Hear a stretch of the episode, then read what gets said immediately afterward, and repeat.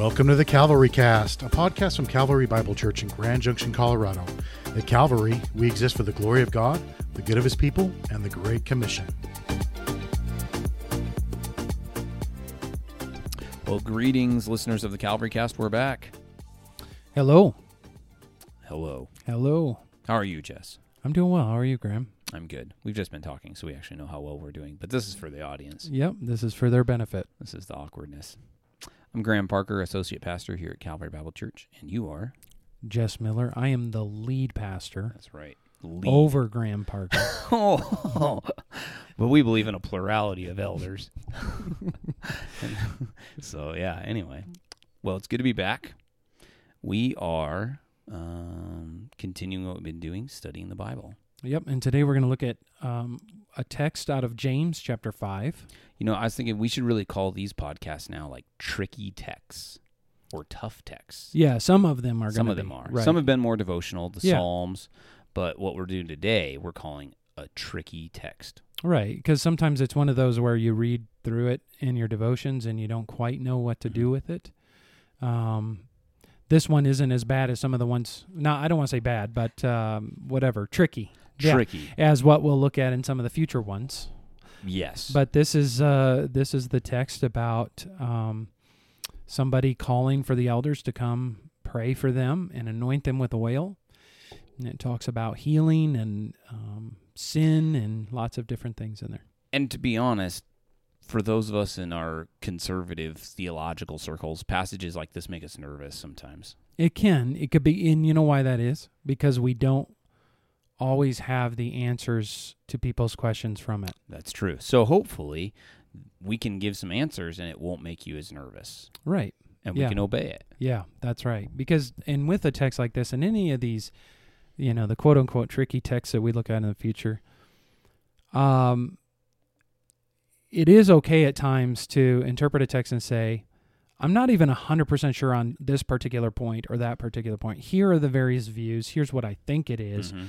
But then it's a good exercise to zoom out Yes. and say, but what is the main point or points that the author was trying to put forward? Because sometimes we can get hung up on things that um, sound foreign to us or we Mhm. don't quite understand them or um, good believers have disagreed on it over the centuries, you know, and um, and we get hung up on that, and that can be a deterrent at times for us. But to be able to have that ability to just say, well, I think it's this, but I'm not 100% sure, but here's the main point the author Right. was trying to drive. And I think in all of those passages, you can get to that main point or points. Right. Because we believe in the doctrine or the uh, the reality of perspicuity that scripture is to be understood by God's people and we believe that it can be. That's right. God- tricky texts. Exactly. And he intends for it to be understandable. Some scripture he intends, I think, to be thought provoking. Mhm. Like it makes you sit there and think, and that is really good. Um, or even as uh, Paul told Timothy in uh, 2 Timothy, he said, uh, Think over the things I say, and the Lord will give you understanding. And in other words, the things he was saying might not have been immediately apparent to him, but he was to give himself in thought and attention and meditation to it, Mm. trusting that the Lord would open it up to him. Yeah. And that's how we can approach some of these texts. And uh, yeah, and like you were just saying, even in things that you don't fully understand, there's always going to be something that we'll be able to draw out. That's right. So James 5, you want to read the passage for us? Yeah, let's do that. James 5, I'll begin in verse 13. Is anyone among you suffering? Let him pray. Is anyone cheerful? Let him sing praise. Is anyone among you sick? Let him call for the elders of the church, and let them pray over him, anointing him with oil in the name of the Lord. And the prayer of faith will save the one who is sick, and the Lord will raise him up. And if he has committed sins, he will be forgiven. Therefore, confess your sins to one another and pray for one another that you may be healed. The prayer of a righteous person has great power as it is working. Elijah was a man with a nature like ours, and he prayed fervently that it might not rain, and for three years and six months it did not rain on the earth. Then he prayed again, and heaven gave rain, and the earth bore its fruit. My brother my brothers, if anyone among you wanders from the truth and someone brings him back, Let him know that whoever brings back a sinner from his wandering will save his soul from death and will cover a multitude of sins. So I think what we want to do is focus mainly on the on verses 13 through 16 there. Right, you know, exactly. and, we're going to let you kind of take the I'll lead take somewhat on this, because you've yeah. taught you just taught Yeah. this to the youth not too long ago. Yep, we just went through the book of James. Uh, well, I guess it was last year, Right. and uh, so did spend some time thinking about this. And So- I'm here to hear what you have to say and then correct you if you're wrong. That's right. Correct me if I'm wrong. That's right. And I, I might be. Well, I, I don't think so. Uh, so yeah, verses 13 through 16 are kind of the the ones we want to want to focus on. And there's some questions that arise, and maybe even as you've read this passage, and as Jess was reading it now, some of the questions might arise around like, what is this prayer of faith in verse 15? Uh, what is the purpose of anointing with oil in verse 14? Uh, why is there a discussion about committing sins and being forgiven right after talking about the prayer of faith and the healing? And then why is there what seems like an assurance of healing that if this prayer is made, the Lord will raise up or will heal this one who is sick? So those are some of the questions I think that people should have when they come to this text as they're trying to understand it. Um, but like we were talking about, there's some obvious things in this text that we need to bring out first. And so we want to bring out some of those things. And I think the first one, and really kind of one of the main points of this passage, is just the issue of prayer. Uh, that's an important part of the Christian life. Uh, it's an important in all states that we live in, right? So he says in verse 13, Are you suffering? Anyone among you suffering? Let him pray. Is anyone cheerful? Let him sing praise, or also pray prayers of praise. And then he goes to, Is anyone sick? And he gives prescription for uh, prayer for the sick. And also down in verse 16, there's an instruction that, that we should be praying for one another, right? So prayer really permeates this entire passage. And even uh, verse 17 and 18, there's an illustration of Elijah who prayed and rain brought forth after after years of drought. So I think that's the the first obvious thing. The the second obvious thing is confession of sin. Uh, he talks about that in connection with this this uh, prayer of faith and the healing in verse 15 and also in verse 16 the instruction confess confess your sins to one another we can just take that as a standalone command christians are to be people who are confessing their sins and confessing to one another and then there's a third i think obvious thing and this is i think where sometimes because we don't understand the passage we don't take the direct instruction of verse 15 or verse 14 to call for the elders of the church by those who are sick so I think this is an instruction. Those who are sick in the church should call for the elders and let them pray over them. Right. Now listen with the um well I don't know if we're heading there this quickly. We might be. Well, not yet. I don't know. okay, cuz like you uh you know, I was thinking a few things first of all. Let me let me just say this about prayer. It does seem like there is the tendency in some of our lives to use prayer as the last resort. And that may even be with physical issues. So you're going through um, physical suffering of some kind, and maybe your last resort is to be praying about it. But I think even here we see, um, we see that idea of of prayer as not the last resort. It is really the first thing and the thing you're doing through it and after it. You know, you're all Yes. you're praying at all times and in every Yeah. cir- uh, circumstances, as Paul tells us Mm-hmm. um, and then the incorporation of both for uh, for being sick and and also for the confession of sins. We see the language here that's so important to catch, and that's the incorporation of the body into your the body, meaning the church, Yeah. into your life. So you're sick and you you can't attend church is the understanding here, and um, and you you you're summoning the elders of the church to come pray for you.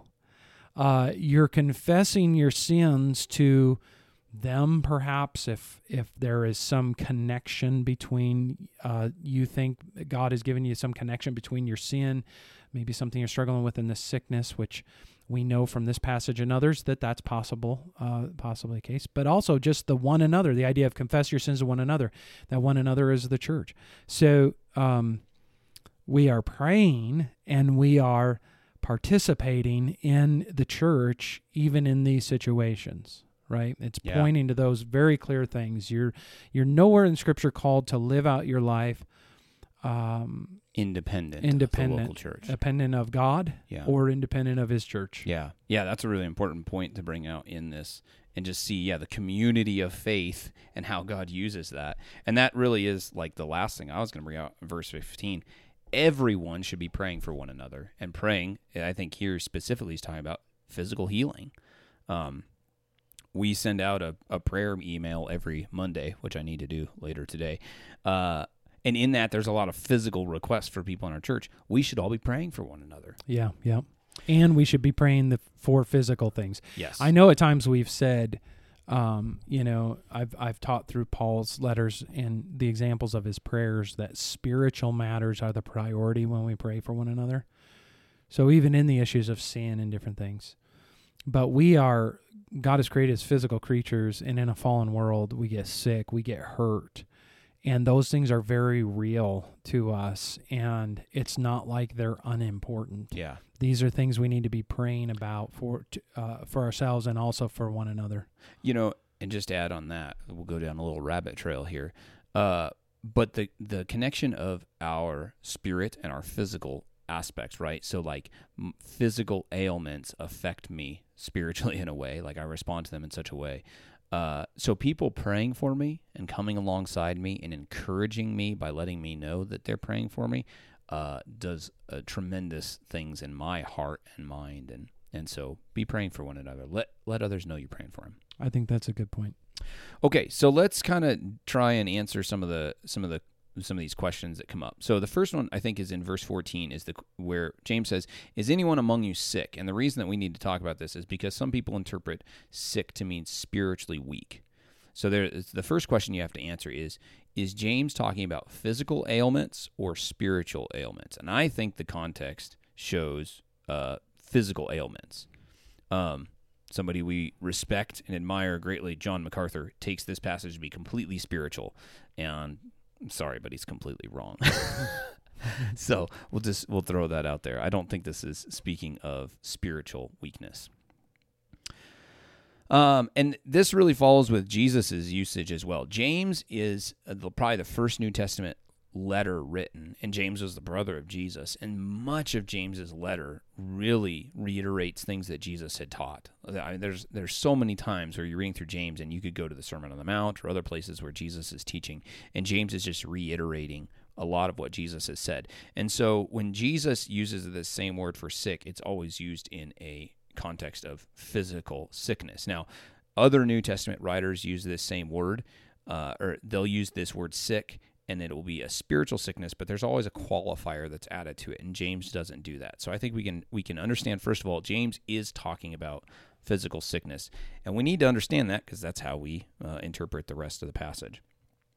Um, the second thing in verse 14 is that there is a responsibility on the part of the person who is sick to call for the elders of the church.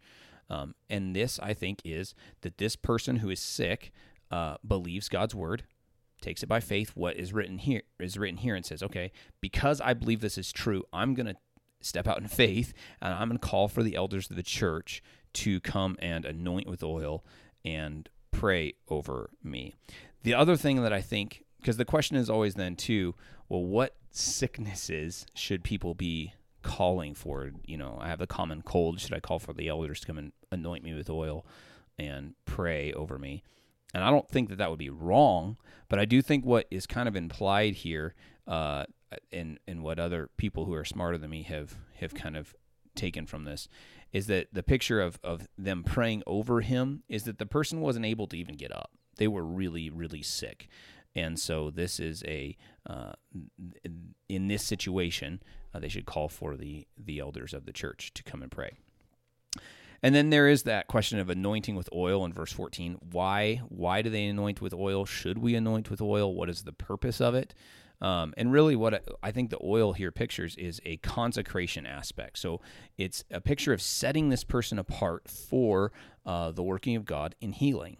Uh, so we're praying that that um, this person will be set apart for God's special attention uh, as we pray, and that He would He would heal heal them. There were times where like oil was seen in a medicinal sense, um, but I don't think that's what uh, what James is talking about here. And then we get to verse 15, and this is where I think stuff really kind of some of the questions start to get tricky because what we see is this in verse 15 he says, "And the prayer of faith will save the one who is sick." So there's a couple of things uh, that that we need to deal with. One is this idea of the prayer of faith, and the first thing is who is praying this prayer of faith? Is it the sick person in calling the elders, or is it the elders? And again, the context it, it shows us that it is the elders. This prayer of faith by the elders uh, is is what does this work of saving the one who is sick. Um, so we have to ask this question: What is? Well, let's actually. There's another thing that we have to bring in here too. Uh, that prayer of faith, and then there is almost, it seems like an assurance, right? The prayer of faith will save the one who is sick, and the Lord will raise him up. So, what James is saying is that the, the elders that come and pray this prayer of faith, uh, when they do this, there is an assurance that the Lord will save this one or will also raise up or heal this one who is sick.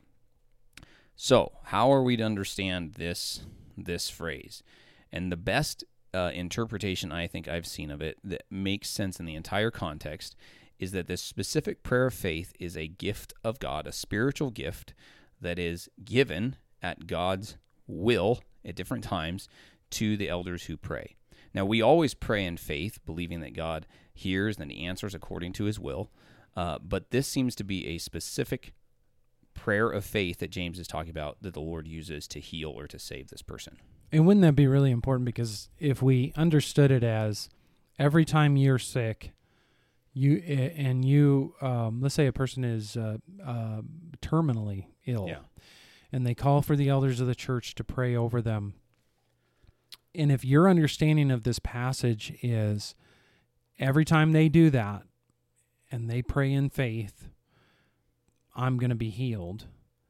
Um, that can be quite confusing to people, especially when they're not healed. Right. Because clearly, and James would have known this, that it is not always God's will to heal yes. a person. Uh, and we know that because James is dead, and so are all the people he wrote to, right? Right. And and so much of James's letter deals with suffering and suffering well that's not going away. That's right. So what we're what you're saying is, uh, as you looked at this text, you're coming to the conclusion that that prayer of faith is a specific gifting that God would give in a specific Yes. situation.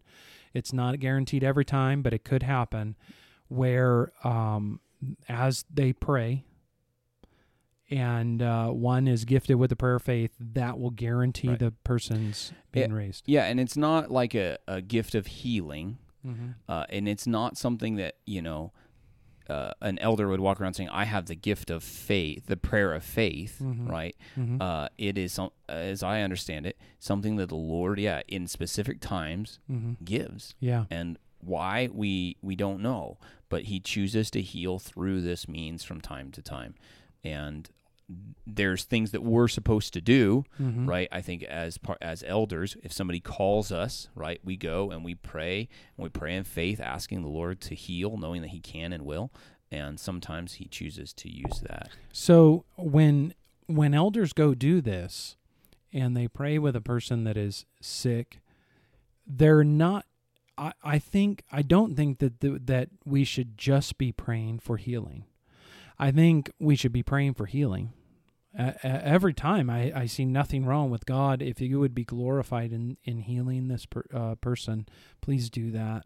Um, However, James also tells us some other things that we could be praying for that person when we're praying over them, right? I mean, if we start the, with the very first a chapter in verse 2 Count it all joy, my brothers, when you meet trials of various kinds, for you know that the testing of your faith produces steadfastness, and let steadfastness have its full effect, that you may be perfect and complete, lacking in nothing. So that is a good. Uh, a good few verses to be praying as well. Right. Lord, we know you've brought this trial into this person's life because you love them and you want to produce good things in them like steadfastness and you want them to grow in maturity through it. So we would be praying this as well. It's not just for physical healing.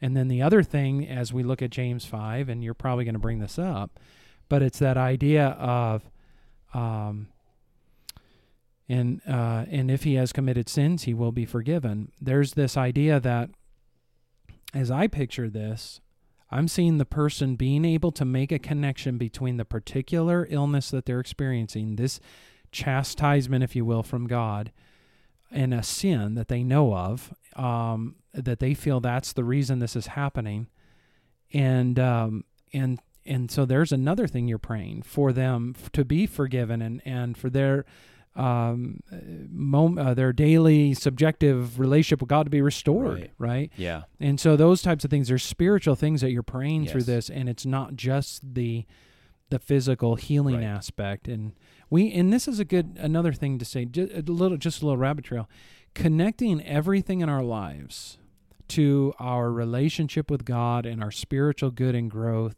is so important uh, to facing hardships, Yeah. even in sickness, and especially if it's prolonged sickness. And we have, oh man, we have people in our congregation right now going through cancer and cancer treatments. These are prolonged, Yes. very scary, dark times, and it's like. Uh, having your mind ready before that time hits, and it's going to hit for all of us to one degree or another. You know, having your mind prepared that okay, trials come, here's how God uses those, here's how He wants to grow me and stuff is important to know before you hit the trial. right. But then in the time of trial, you can you can always remind a brother or sister these things in a very gracious way, um, and not a callous way. You know, you say something like, "I'm just about to tell you now, you know what you already know, but I just want to remind you of this because this is what the Bible says about our trials, and that's what I'm praying for you, and and I'm praying too that you're going to be healed." Yeah, that's good stuff. So you already brought it up, but in in verse fifteen, the last part, dealing with this with the issue of sin and being forgiven, and then also in verse sixteen, the issue of confessing your sins to one another. And I and what we need to to understand is that there is a connection between sin and physical illness. Sometimes um, we think about that in 1 Corinthians chapter eleven, where Paul is talking about uh, the Lord's Supper, and he says, Some of you have partaken of the Lord's Supper in a wrong manner, and that's why some of you are weak, or some of you are ill, and some of you have died, right? So there is a connection between sin and physical illness. Yeah. The Psalms, we talked about Psalm 38 last week, right? I think there, you know, there's a connection at times between sin Yeah. and physical feelings. So there, you know, we think like even that we better say this uh, clarification on that. Yeah. Like we don't always have to say every time we get sick or No. hurt or whatever, this is because of this particular sin. And um, I would think that in those situations, God's going to make it known. Yeah. Like just like through Paul, he was making it known to the Corinthians. They were probably like, "Why are we also sick?" okay.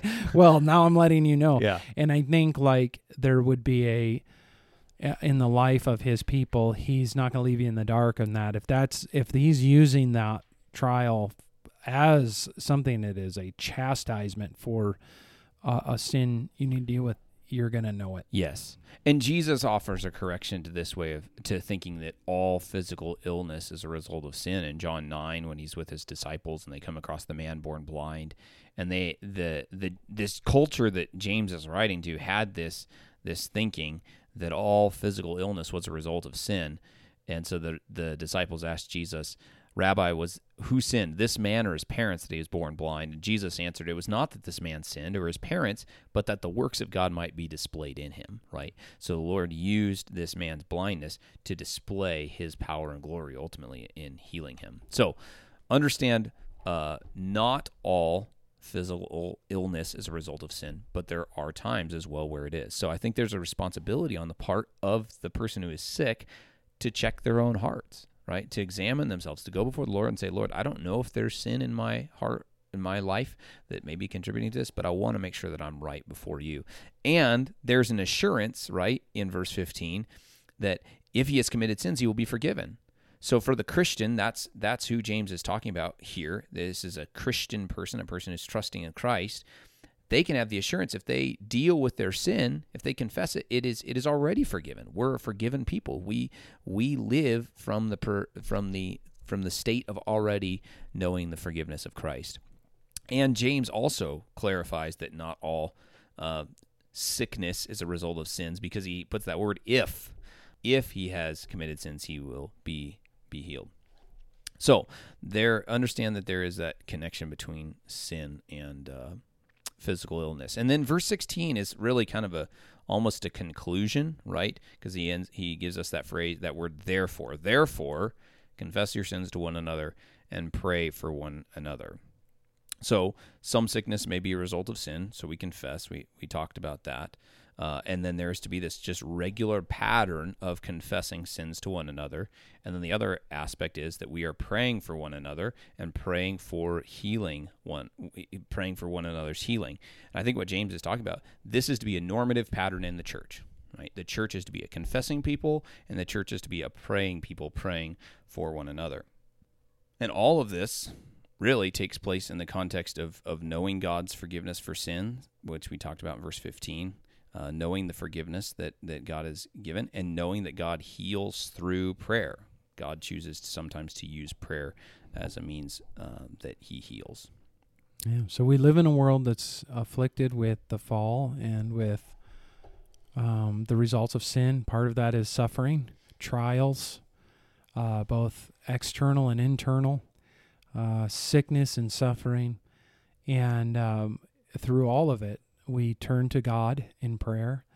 We turn to the church, and uh, and uh, this is a beautiful picture of the church taking care of the sick and the elders doing that, and other people praying for them, and um, just uh, kind of being a part of this Christian life together in in the context of a church. So, if somebody in our church is sick, and, and it seems like pretty severe or is serious illness, should they do what James is? I think so. I, I think what they would find is it would be a blessing. Yeah. You know, we just did this not too long ago for uh, somebody in our church that called us out, and um, we we go out and, and the four of us went as elders, mm-hmm. and um, we sit around and we read scripture and we tried to say some encouraging words.